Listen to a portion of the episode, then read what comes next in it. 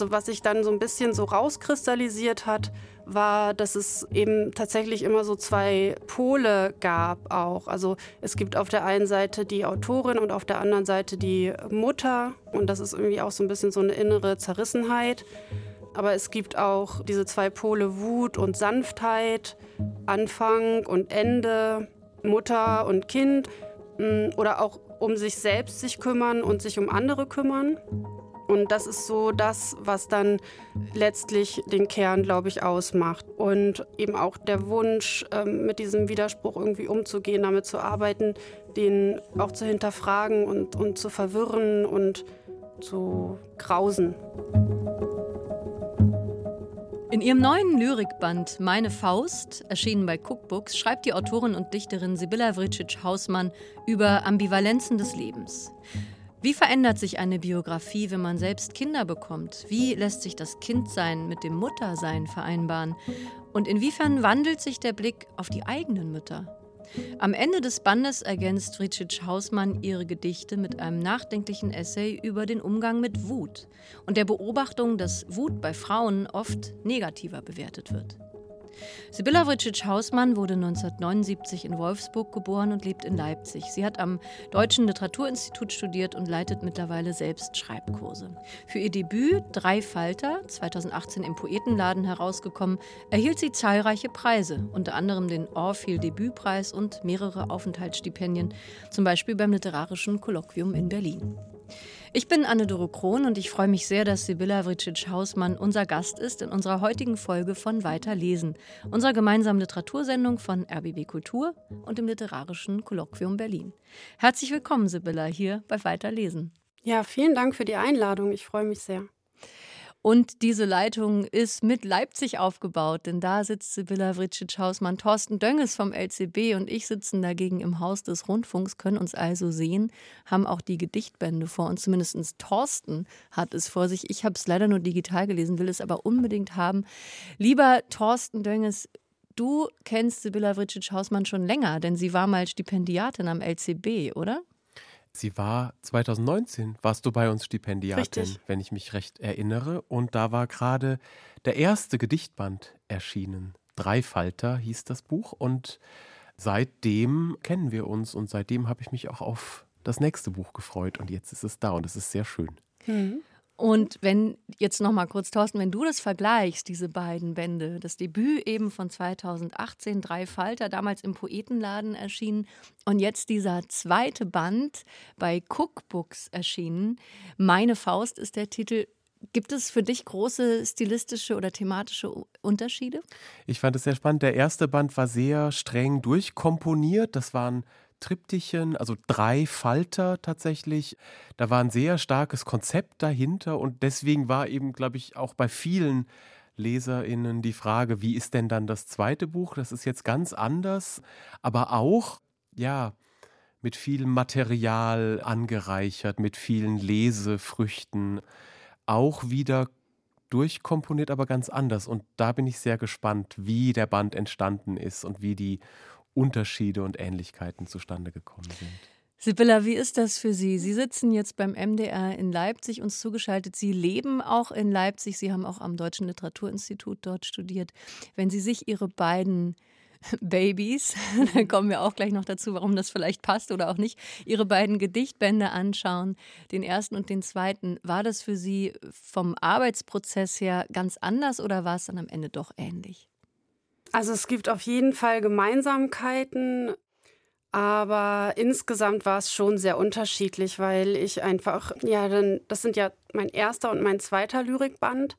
Und ähm, bei dem ersten Lyrikband war es eben zum einen so, dass natürlich die Texte aus einem ziemlich langen Zeitraum stammen. Also dass sozusagen die Produktionsphase bestimmt insgesamt naja, so sieben bis zehn Jahre oder so war, weil ich halt einfach vorher noch kein Gedichtband veröffentlicht hatte und es eben Texte gab, die ich aber gerne mit da drin haben wollte.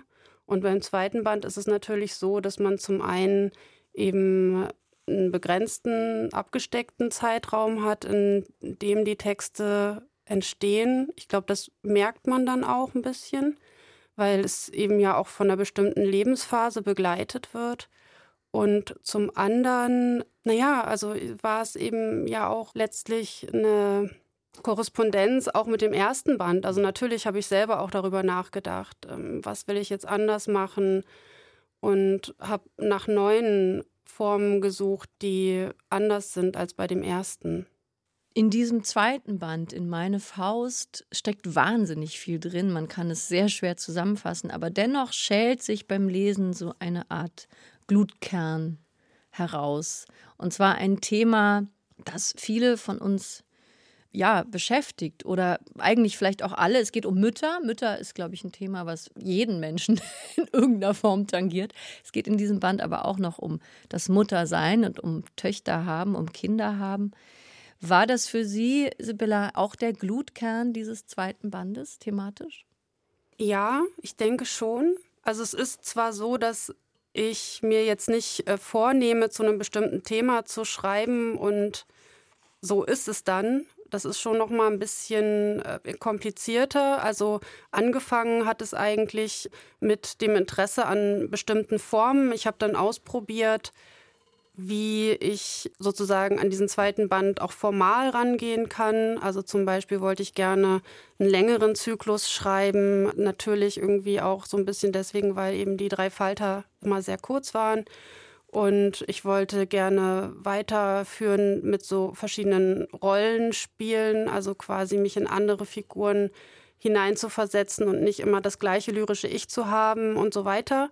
Genau, und dann über dieses formale Probieren ähm, hat sich dann erstmal so für mich selber eigentlich rausgestellt, welche Themen mich beschäftigen. Und das ist dann sozusagen so, dass eben meine persönliche Situation, aber auch so ein, so ein noch älteres, starkes inneres Anliegen sich dann so zeigt. Und das waren auf jeden Fall dann eben diese Mutterfiguren und auch die eigene Mutterschaft auf jeden Fall auch. Genau, also was sich dann so ein bisschen so rauskristallisiert hat, war, dass es eben tatsächlich immer so zwei Pole gab auch. Also es gibt auf der einen Seite die Autorin und auf der anderen Seite die Mutter sozusagen und das ist irgendwie auch so ein bisschen so eine innere Zerrissenheit. Aber es gibt auch ähm, diese, diese zwei Pole Wut und Sanftheit, Anfang und Ende, mm, Mutter und Kind mm, oder auch um sich selbst sich kümmern und sich um andere kümmern. Und das ist so das, was dann letztlich den Kern, glaube ich, ausmacht. Also quasi dann auch zu dieser formalen Entscheidung letztlich geführt hat, dass ich das so zweiteile, also den Band so zweiteile, in zwei, zwei große Teile. Und eben auch der Wunsch, ähm, mit diesem Widerspruch irgendwie umzugehen, damit zu arbeiten, den auch zu hinterfragen und, und zu verwirren und zu grausen. Ich habe ja, es gibt ja, da, da spricht dieses, die Lyrikerin. Ja, genau. Also beziehungsweise es gibt eben dieses eine Zitat von Dagmara Kraus aus dem äh, Gedicht Deutschisno Moja.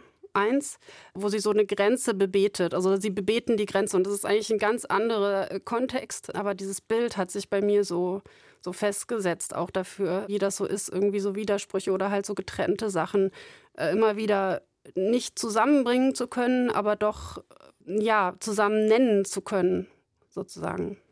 Ich habe mir auch das Stichwort Ambivalenzen notiert beim Lesen mhm.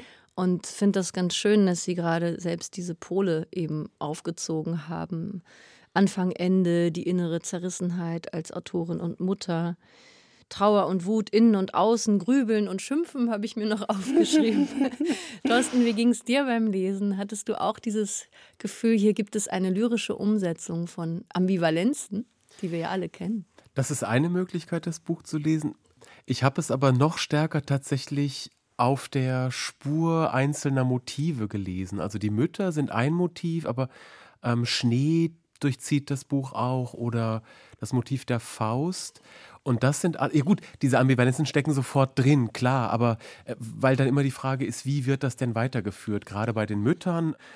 Das klingt jetzt so einfach, wenn wir das immer sagen, aber wenn man ähm, die ersten Zeilen des, des äh, Bandes liest, ich wurde einmal geboren, doch ich war meinen Müttern nicht schön genug für die Liebe.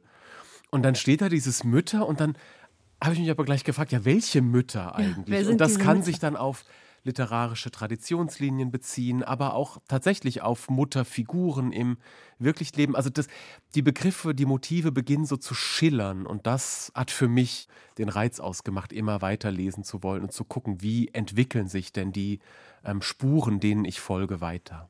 Das fand ich auch sehr schön, dass eben da nicht steht meine Mutter Singular, sondern dass Sie meine Mütter schreiben, Sibylla. Mhm. Mögen Sie auflösen oder mögen Sie uns erklären, wie es dazu kam? Vielleicht müssen Sie es ja nicht auflösen, aber uns sagen, warum Sie sich für die Mutter im Plural entschieden haben, meine Mütter. Mhm. Also tatsächlich deswegen, weil ich zum einen eben auch weiter zurückgedacht habe. Also natürlich habe ich an meine Mutter gedacht oder sozusagen als auch andersrum gedreht als meine über meine Erfahrungen als Tochter. Aber gleichzeitig hat ja äh, meine Mutter auch Erfahrungen mit ihrer Mutter gemacht und so weiter und so weiter. Das geht dann immer weiter zurück und das ist schon etwas, was mich äh, beschäftigt. Also sozusagen so dieses, wie kann ich als Mutter sein und inwiefern bin ich da auch beeinflusst dadurch, wie meine eigene Mutter mir gegenüber war und natürlich dann auch andersrum, wie kann ich als Mutter sein? Inwiefern ist es auch beeinflusst dadurch, wie meine Mutter zu mir war. Also auf jeden Fall so eine, so eine Linie von Müttern und Urmüttern und Vormüttern. Und ja, das ist, glaube ich, schon etwas, wozu mich mein Muttersein eben gezwungen hat, darüber sehr viel nachzudenken. Und zum anderen, genau, gibt es eben diese allgemeinere Vorstellung von Müttern, dass das natürlich auch zum Beispiel Lyrikerinnen sind, die mich sehr beeinflusst haben und die mich mit ihren Texten so ein bisschen auch mit aufgezogen haben als Autorin. Und ja, ich glaube, das ist das. Ja, das sind die Traditionslinien, von denen ich gerade gesprochen mhm. habe. Das geht dann von Sappho über Mechthild von Magdeburg bis hin, also ein bisschen ketzerisch, bis hin zu Elton John zum Beispiel. Der auch, aber, aber, das fand ich schön, dass dann einfach auch da wieder dieser Begriff, auf wen beziehe ich mich und muss das jetzt so eine rein weibliche Traditionslinie sein oder was ist das eigentlich? Auch das gerät wieder ins, ins Schwimmen und wird hinterfragt. Ich fand das sehr schön, auch dann diesen Spuren zu folgen, ähm, in die Vergangenheit, zu anderen Texten. Ja, das ist dann wie so eine Fährtenlese für mich gewesen mit dem Band. Vielleicht springen wir mal rein. Das Stichwort Sappho ist vielleicht ein gutes, um jetzt die ersten Gedichte zu hören, denn Sibylla Vricic-Hausmann hat einige vorbereitet für diese Sendung von Weiterlesen. Wir hören jetzt einen Auszug aus ihrem aktuellen Gedichtband Meine Faust. Goldene Blumen 1 Für nichts in der Welt gäbe Sappho ihr schönes Kind her. Nicht für ganz Lydien, nicht für Lesbos, die Insel. Seine Gestalt gleicht goldenen Blumen. Wer könnte es wagen, ihre Gedichte in die Waagschale zu werfen, nur um herauszufinden, was ihr wichtiger ist? Ich nicht. Niemand würde das tun, niemand würde denken, dass ein Mensch, der Gedichte macht, nicht lieben darf, nicht haben darf, was sie oder er liebt. Außer vielleicht Hölderlin oder Rilke oder Intransitive Liebe ist eine Illusion, wie Hygiene. Grenzen werden überschritten, befahren, bebetet, auch die Grenzen zum Rückzug, zum eigenen Zimmer, in dem etwas aufgeht bei geschlossener Tür. Innere Quellen, Buchdeckel, Hosenknöpfe, Rockknöpfe, Bezuglos zu sein, das stünde mir als Menschenartiger nicht gut zu Gesicht, doch nichts spricht dagegen, danach zu streben, die eigene Gesellschaft zu verfeinern. Nichts spricht gegen unreine Reime und schöne Kinder, die gewaschen werden müssen.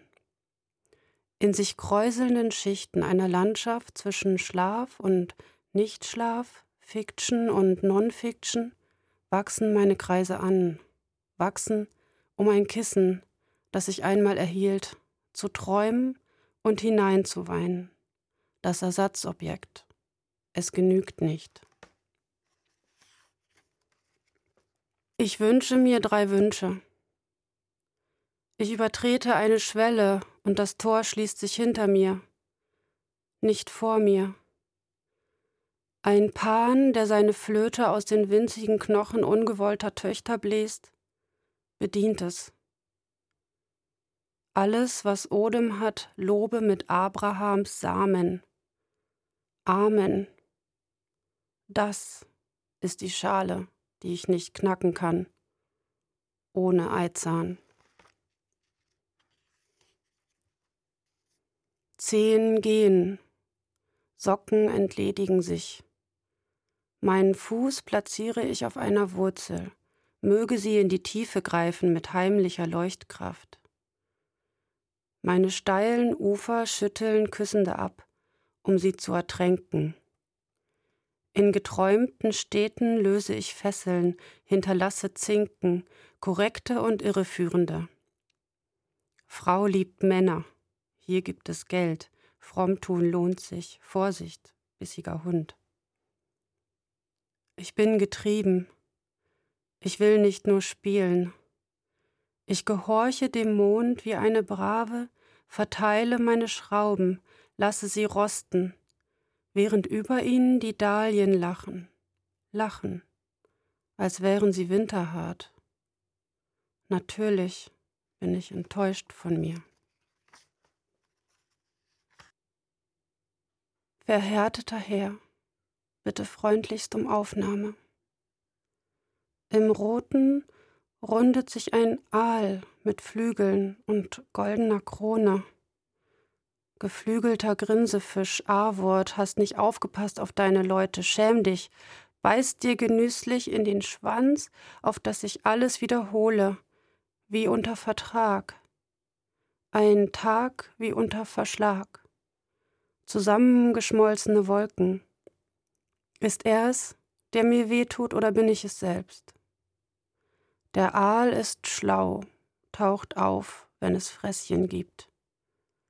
Ich bin das Tier mit den Samtschaufeln, dumpf zwischen Lampenputzern, von alter Art, langsam. Was ist das für ein Ort?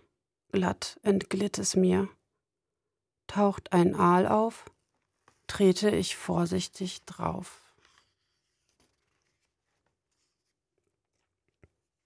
Jede Nacht begnadigt mich der Mond, gibt mir noch 24 Stunden, es gibt ein leichtes Zittern in den Resten der Pflanzen, ein Luftzug steigt vom Boden auf.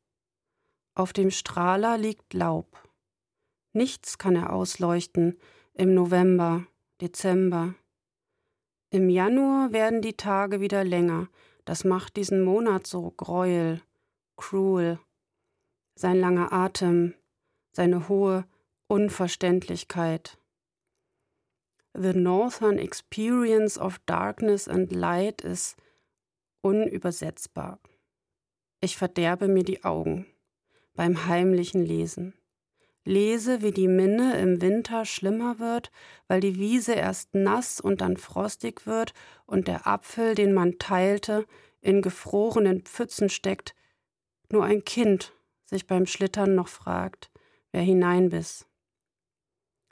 Der Schnee ist eine Gerüchtedecke, stellt ab, stillt. Ja, vielen Dank, Sibylla Vricic-Hausmann, für diesen Auszug aus Ihrem aktuellen Gedichtband Meine Faust. Wir haben jetzt ein paar Gedichte gehört und ich finde es enorm, was für ein poetischer Hallraum hier aufgezogen wird in diesem Band. Also beim Stilllesen ging es mir auch schon so, aber jetzt ihn zuzuhören hat noch mehr angestupst und noch mehr angestoßen. Das ist ja ganz oft so, dieser Rhythmus, dieses musikalische, was hier auch mitklingt. Und was mir jetzt gerade wieder auffiel, ist ihr wunderschöner Umgang mit Reimen und Stilformen. Das ist eher so beiläufig, dass mal irgendwas vielleicht als Binnenreim oder Stabreim passiert. Es gibt dann Gleichklänge in einer Zeile, Zehen, Gehen oder sie reimen dann auch mal sowas wie Samen und Amen.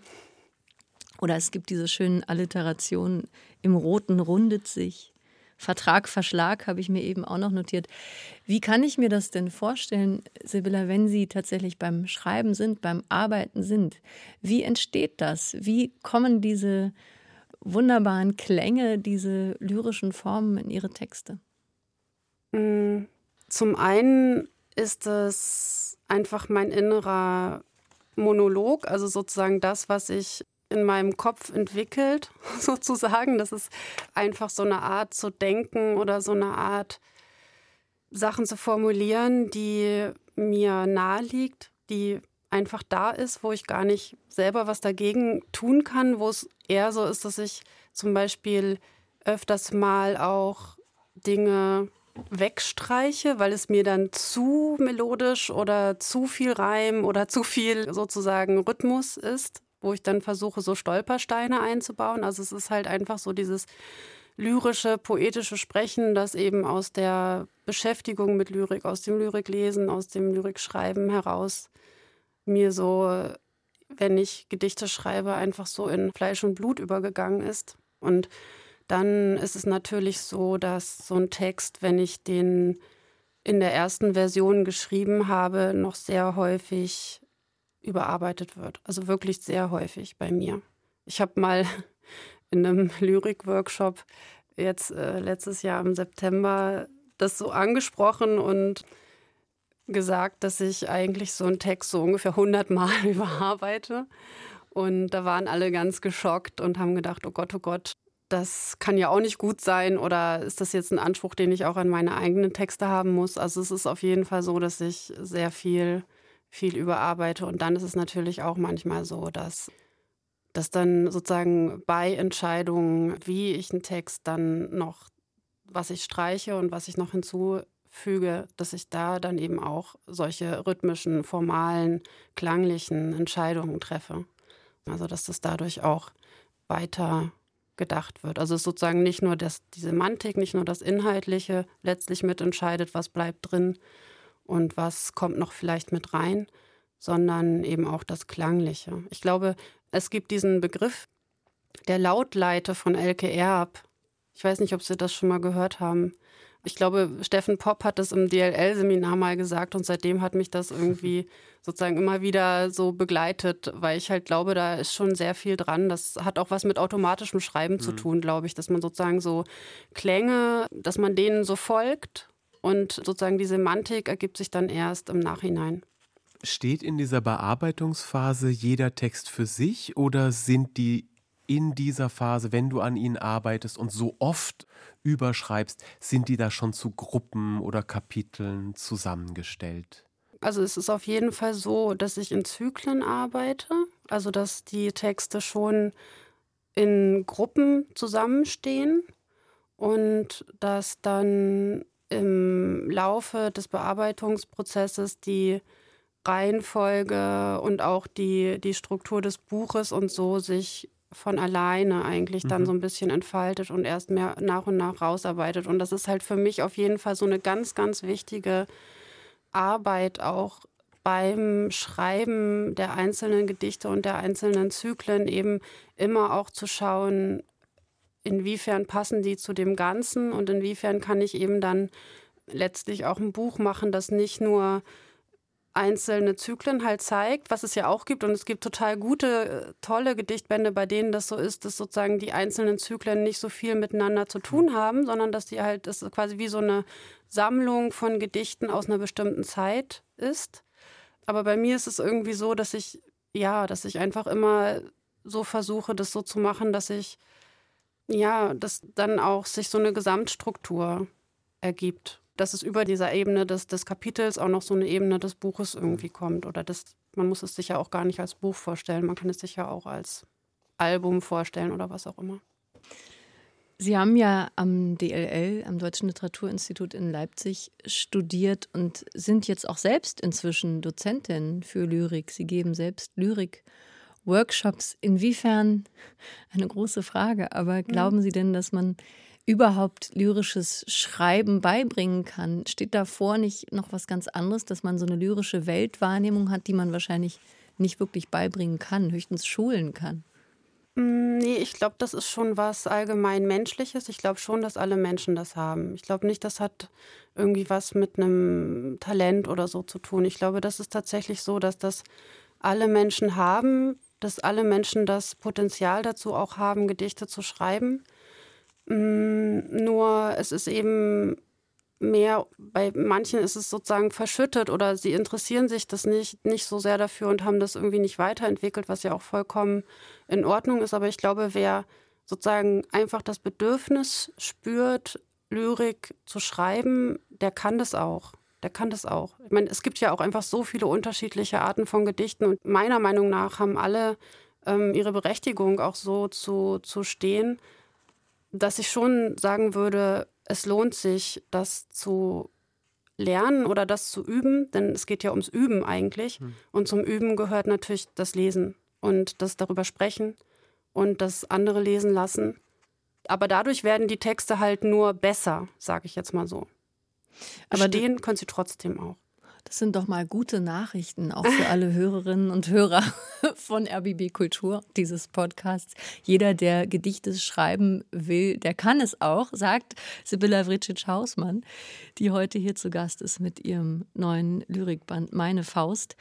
In ihrem Namen steckt ja auch das Vricic, das ist bosnisch und ich nehme an, Sie sind vielleicht sogar auch zweisprachig aufgewachsen. Inwiefern haben diese mehrfachen Sprach- und Kulturräume Sie vielleicht auch als Wortwahrnehmerin, als Lyrikerin geprägt? Mhm. Nee, ich bin nicht zweisprachig aufgewachsen. Das Bridget ist tatsächlich angeheiratet. Ah. ja, von 2009 bis 2012 habe ich in Mostar in Bosnien und Herzegowina gelebt. Und das war auf jeden Fall eine sehr ähm, prägende Zeit. Und es war auch so, dass ich eigentlich vorher auch schon geschrieben habe, aber erst, glaube ich, letztlich durch die Zeit und was in der Zeit passiert ist, die Entscheidung getroffen habe, auch zu publizieren. Und das hat was mit Spracherfahrungen zu tun, das hat auch was mit anderen Erfahrungen zu tun. Aber auf jeden Fall ist diese Spracherfahrung ähm, in einem Land zu leben, in dem äh, eine Sprache gesprochen wird, die mir nicht eigen ist, wo ich ganz oft in Situationen bin, dass ich nicht weiß, wie ich mich ausdrücken kann und dass sozusagen die Kluft zwischen der angewandten Sprache und dem, was man so versteht, wenn man sich im stillen Kämmerlein sozusagen länger damit beschäftigen kann, ähm, auch noch mal größer wird das ist auf jeden Fall eine Erfahrung, die, glaube ich, auch eingegangen ist in mein Schreiben. Das stille Kämmerlein ist ein gutes Stichwort, weil mir bei den Texten, die Sie vorhin gelesen haben, nochmal aufgefallen ist das goldene Zimmer, das eigene Zimmer, das Sie beschreiben. Da denkt man natürlich an Virginia Woolf, A Room of One's Own, schreibende Frauen oder überhaupt Frauen, die Kunst machen, dass die einen eigenen Raum brauchen, einen eigenen Space, ein eigenes Zimmer, wo man eben die Türen zumachen kann und was dann alles passieren kann, wenn die Türen geschlossen sind. Sie schreiben das goldene Zimmer, in dem etwas aufgeht, wenn die Türen geschlossen sind. Das fand ich eine wunderbare Beschreibung. Und das passt ja auch wirklich zu den Themen, die wir vorhin schon mal angeklopft haben, eben schreibende Mütter, Mutter sein, Schreiben, die Ambivalenzen, vielleicht auch die Unvereinbarkeit von vielem. Und das bringt mich natürlich zu einem großen Thema, das Thema Wut. Auf dem mhm. Einband ist ja auch eine Faust und dieser Band heißt ja auch meine Faust. Erstmal ganz schön, wow, so eine Faust, aber neben der Faust, Thorsten, du hast das Buch vor dir liegen, ist ja auch ein Blatt abgebildet. Sind ja auch wieder Ambivalenzen, oder? Wie kam es zu diesem Titel? Sibylla? Mhm. Also der Titel, den habe ich erst als allerletztes gefunden. Aber es, es war eben so, wie ich auch vorhin erzählt habe, dass sozusagen diese Hinwendung auch zum Thema Wut und ähm, inwiefern das eben für mich wichtig ist und für mich als Autorin und Mutter wichtig ist, dass das eben etwas ist, das sich sozusagen beim Schreiben auch noch mehr so herauskristallisiert hat und mir dann zum Schluss eben immer, immer wichtiger wurde und immer klarer wurde, dass das einfach ein ganz, ganz wichtiger Aspekt ist und dass ich sozusagen mich eben auch ganz viel damit beschäftige, wie es eigentlich ist, ja, Wut auszuhalten, auch als sozusagen fragiler Mensch auf eine Art. Also das sozusagen, inwiefern ist es, wie, wie kann ich äh, Wut aushalten oder wie ist es für einen Menschen, der viel Angst davor hat, verletzt zu werden, aber auch viel Angst davor hat, andere zu verletzen, wie ist es für so einen Menschen möglich, Wut auszuhalten? Und das halte ich halt für super wichtig. Also, dass sozusagen Wut, ja, dass das ausgehalten wird, dass das gelebt wird, dass man das schafft, äh, damit umzugehen und zum Beispiel auch Kindern das zuzugestehen, dass sie wütend sind, dass man das auch als legitim ansieht. Das ist ein Riesenthema für mich. Und natürlich ist es so, dass das auch geschlechtsspezifisch hm. äh, unterschiedlich gedeutet wird. Also dass sozusagen, ich glaube, es ist sehr häufig so, dass Menschen, die, die männlich sozialisiert werden oder als Männer gelesen werden, dass Wut für die sowas ist wie so eine Art Universalgefühl, also weil es irgendwie für die leichter ist, Wut zu zeigen und gesellschaftlich äh, akzeptierter ist, Wut zu zeigen, zeigen sie vielleicht auch dann Wut, wenn sie traurig sind oder verwirrt oder, oder verletzt oder was auch immer, sich einsam fühlen und irgendwas vielleicht von einem anderen Menschen wollen, was sie nicht kriegen können. Und gleichzeitig äh, ist es, glaube ich, bei weiblich sozialisierten Menschen häufig so, dass sie ihre Wut halt gar nicht spüren können und deswegen das auch was sehr Destruktives haben kann, dann sozusagen wütend zu sein, ohne es wirklich zu merken und dann entweder eben das gegen sich selbst zu richten oder das auch auf so eine sehr subtile Weise gegen andere Menschen zu richten. Und ja, also deswegen ist mir einfach das Thema Wut mega wichtig und das ist etwas, was mir erst so richtig klar wurde, eben auch durch meine Mutterschaft. Also Wut auf jeden Fall ein wichtiges Thema in diesem Band und äh, was Sie gerade gesagt haben, auch bei der Kindererziehung, das kenne ich auch, dass Kinder natürlich ungefiltert Wut rauslassen und man dadurch mit seiner eigenen Wut konfrontiert wird. Und sehr spannend fand ich, äh, Sibylla, dass Sie dann in diesem aktuellen Gedichtband Meine Faust auch noch ein Essay einbezogen haben. Das heißt, wo ist deine Wut und trägt einen wunderbaren Titel, nämlich Ich wollte einmal einen feministischen Essay über Wut schreiben. Mhm. Und daraus hören wir jetzt auch noch einen Auszug. Ich wollte einmal einen feministischen Essay über Wut schreiben. Er beschäftigte mich lange. Am Ende hatte ich drei Texte. Den Ausgangstext, ein Essay über Shakespeares Komödie The Taming of the Shrew und einen vollkommen persönlichen Text, der mit einer Traumszene begann, in der ich Oma, Opa und euren Onkel beschimpfte. Ich wollte sie auch schlagen und beißen, fiel aber auf dem Weg zu ihnen die Treppe hinunter. In allen drei Texten, keiner gefiel mir, ging es darum, dass Wut bei Frauen negativer bewertet wird als bei Männern. Und es ging um den Unterschied zwischen mächtiger Wut und ohnmächtiger Wut, die eine nur immer tiefer hineinreitet und der heftigste Ausdruck von Hilflosigkeit ist. Kann sich ohnmächtige Wut in mächtige Wut verwandeln? Kann Wut überhaupt etwas Gutes sein als eine nach außen gerichtete Kraft? Kann sie Dinge bewegen, zum Besseren wenden, für Gerechtigkeit einstehen? Wut als Motor politischer Veränderungen wird geschätzt und manchmal erhöht. Zu Recht? Oder macht sie nur kaputt, wie zum Beispiel bei der 13. Fee, die in Rage ihre Verwünschung über der Wiege eines unschuldigen Mini-Dornröschens ausspricht? Und hat die blinde Wut der Tochter überhaupt etwas mit Unrecht oder mit gesellschaftlichen Machtstrukturen zu tun? Wo ist deine Wut? fragt mich eine Freundin im Gespräch über Gemeinheiten, die mir zugefügt wurden. Ich spüre ihre Missbilligung. Sie möchte meine Faust sehen oder zumindest meine Hände. Aber ich bin um Ausgleich bemüht. Ich weiß nicht, wo meine Wut in diesem Moment ist. Ich weiß nur, dass es sie gibt, in meinen Träumen und darüber hinaus. Sie ist ein Teil von mir, zu dem ich nicht immer Zugang habe auf den ich nicht immer blicken kann, der hinter sieben Siegeln liegen kann. Wie klein war ich, als mir beigebracht wurde, dass Wut eine unerwünschte Emotion ist, die zu Liebesentzug führt. Wie klein war ich immer noch, als ich verstand, wie wichtig es war, dass ich mich vernünftig verhielt und nicht zu emotional. Erst ihr schafftet es, mich zum einst wütenden Kind in mir zurückzuführen, zurück an den Anfang. Dafür bin ich euch dankbar. Meine Wut als Mutter und meine Wut als Tochter sind miteinander verbunden. Als ich 2019 mit dir schwanger war, war ich sehr oft wütend. Ich war wütend, weil ich ängstlich war. Vielleicht schon immer.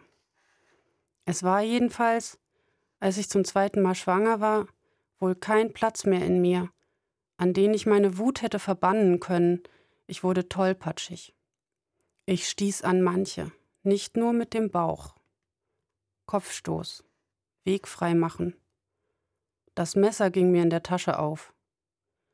Ich fühlte Reue und Schuldigkeit, doch als du dann bei mir zu atmen begannst, erlebte ich neue Dimensionen willkommener Bindung. Irgendwofür war es also gut, sie zu spüren, die Wut. Aber war es auch möglich, sich im Zweifelsfall gegen sie zu entscheiden, bevor etwas, ich, in die Brüche ginge? Häufig wird Wut mit Gewalt verwechselt.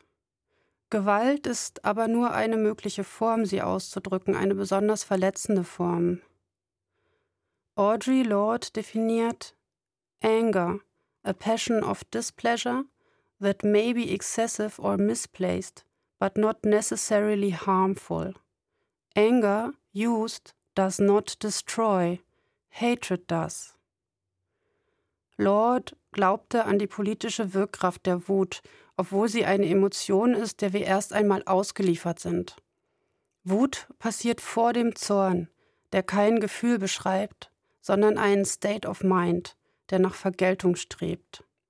Dem Zorn aber ähnelt politische Wut am ehesten, denke ich, mit dem entscheidenden Unterschied, dass seine Wirkmacht dann nicht aus der gesellschaftlichen Position des oder der Handelnden, sondern aus der großen Anzahl derjenigen besteht, die eine gemeinsame Sprache für ihr Missfallen gefunden haben. Und dass das Ziel nicht Vergeltung, sondern Gerechtigkeit ist. Wenn mich eine unbezwingbare Wut auf einen Text, den ich geschrieben habe, erfasst, wenn ich überzeugt bin, dass er einfach nicht funktioniert, wenn ich ihn löschen, zerknüllen, ungeschehen machen will, wenn ich ihn als etwas Ureigenes empfinde, das mein Bemühen, etwas zu sein und etwas zu verstehen, verdeutlicht und mein Scheitern und meine Überzeugung, dass alles, was von mir kommt, zu schwach und verletzlich und unperfekt ist, um in dieser Welt zu bestehen, was bin ich dann für eine Mutter? Und was ist das für eine Welt? Vielen Dank, Sibylla Vricic-Hausmann, für diesen Auszug aus Meine Faust. In diesem Fall war es ein Auszug aus dem Essay Wo ist deine Wut? Ich fand das sehr spannend, das auch nochmal zu lesen. Das ist ja ganz anders als der lyrische Teil, dieser Essay-Teil in diesem Band. In sehr klarer Sprache, Ihr Umgang, Ihre Beschäftigung mit dem Thema Wut. Und ich habe mich gefragt, Sibylla, können Sie inzwischen, nachdem Sie sich so viel mit Wut beschäftigt haben, so damit umgehen, dass es eben zur mächtigen Wut wird, dass ihre Wut zur mächtigen Wut wird und vielleicht auch ein Motor für das Schreiben oder auch generell für die eigene Resilienz?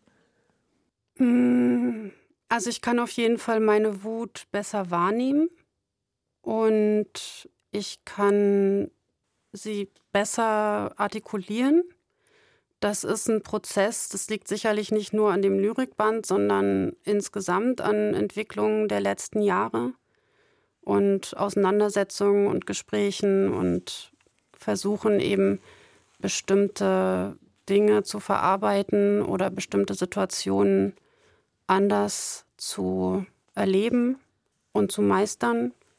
Aber es ist ein Prozess und ich glaube, der wird auch bis zum Ende meines Lebens weitergehen.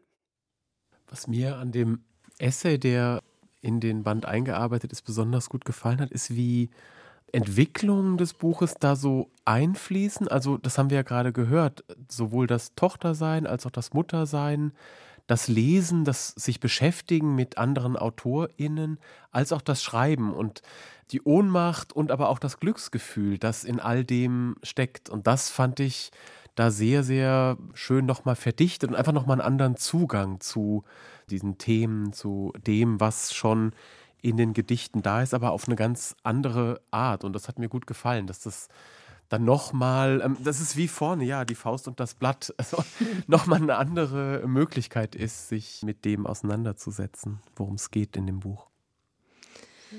Ich habe dann nochmal gedacht, es gibt ja seit 2020 dieses AutorInnen-Netzwerk Writing with Care, Writing with Rage. Das sind AutorInnen, die sich zusammengetan haben, um über ja, Elternschaft und Autorschaft beziehungsweise Elternschaft und Care-Arbeit zu sprechen. Und interessanterweise ist in dem Namen dieses Netzwerk auch das Wort Rage mit drin. Das fand ich spannend.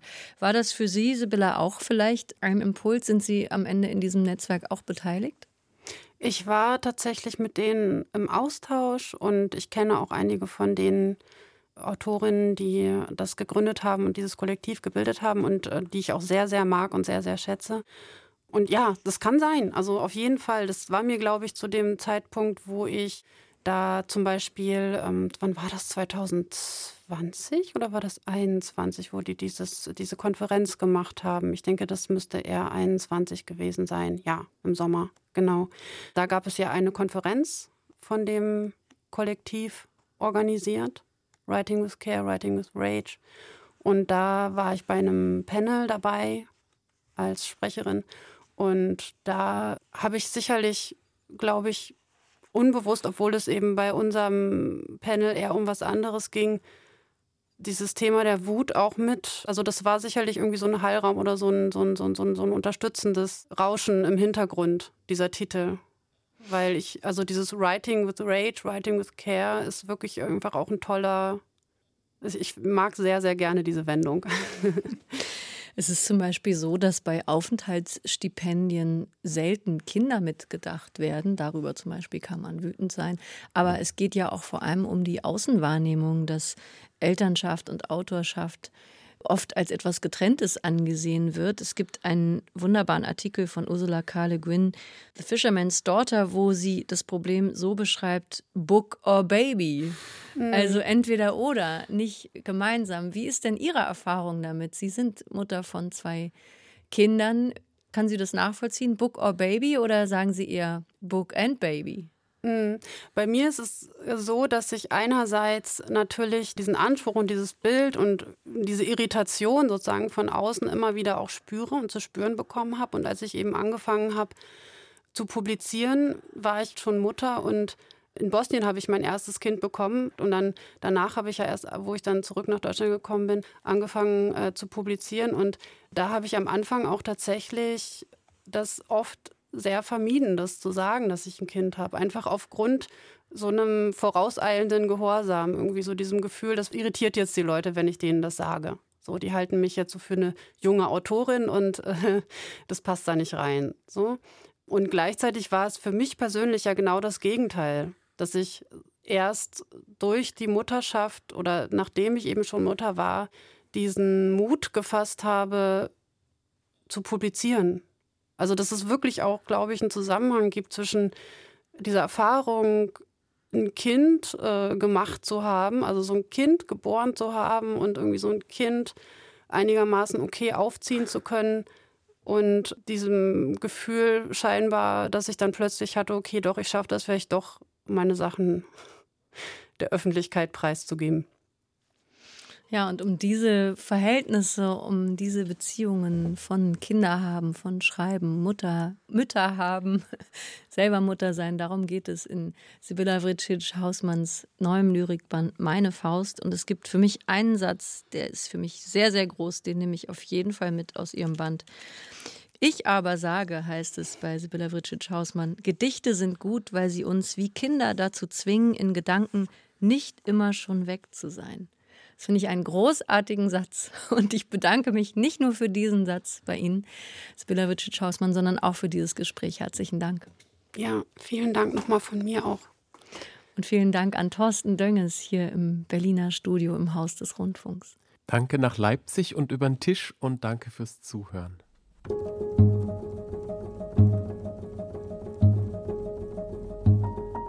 Sibylla Vricic-Hausmanns Gedichte Meine Faust sind bei Cookbooks herausgekommen. 80 Seiten kosten 24 Euro. Das war Weiterlesen für heute, unsere gemeinsame Literatursendung von RBB Kultur und dem Literarischen Kolloquium Berlin. Ich bin Anne-Dore Krohn. Tschüss, lesen Sie weiter.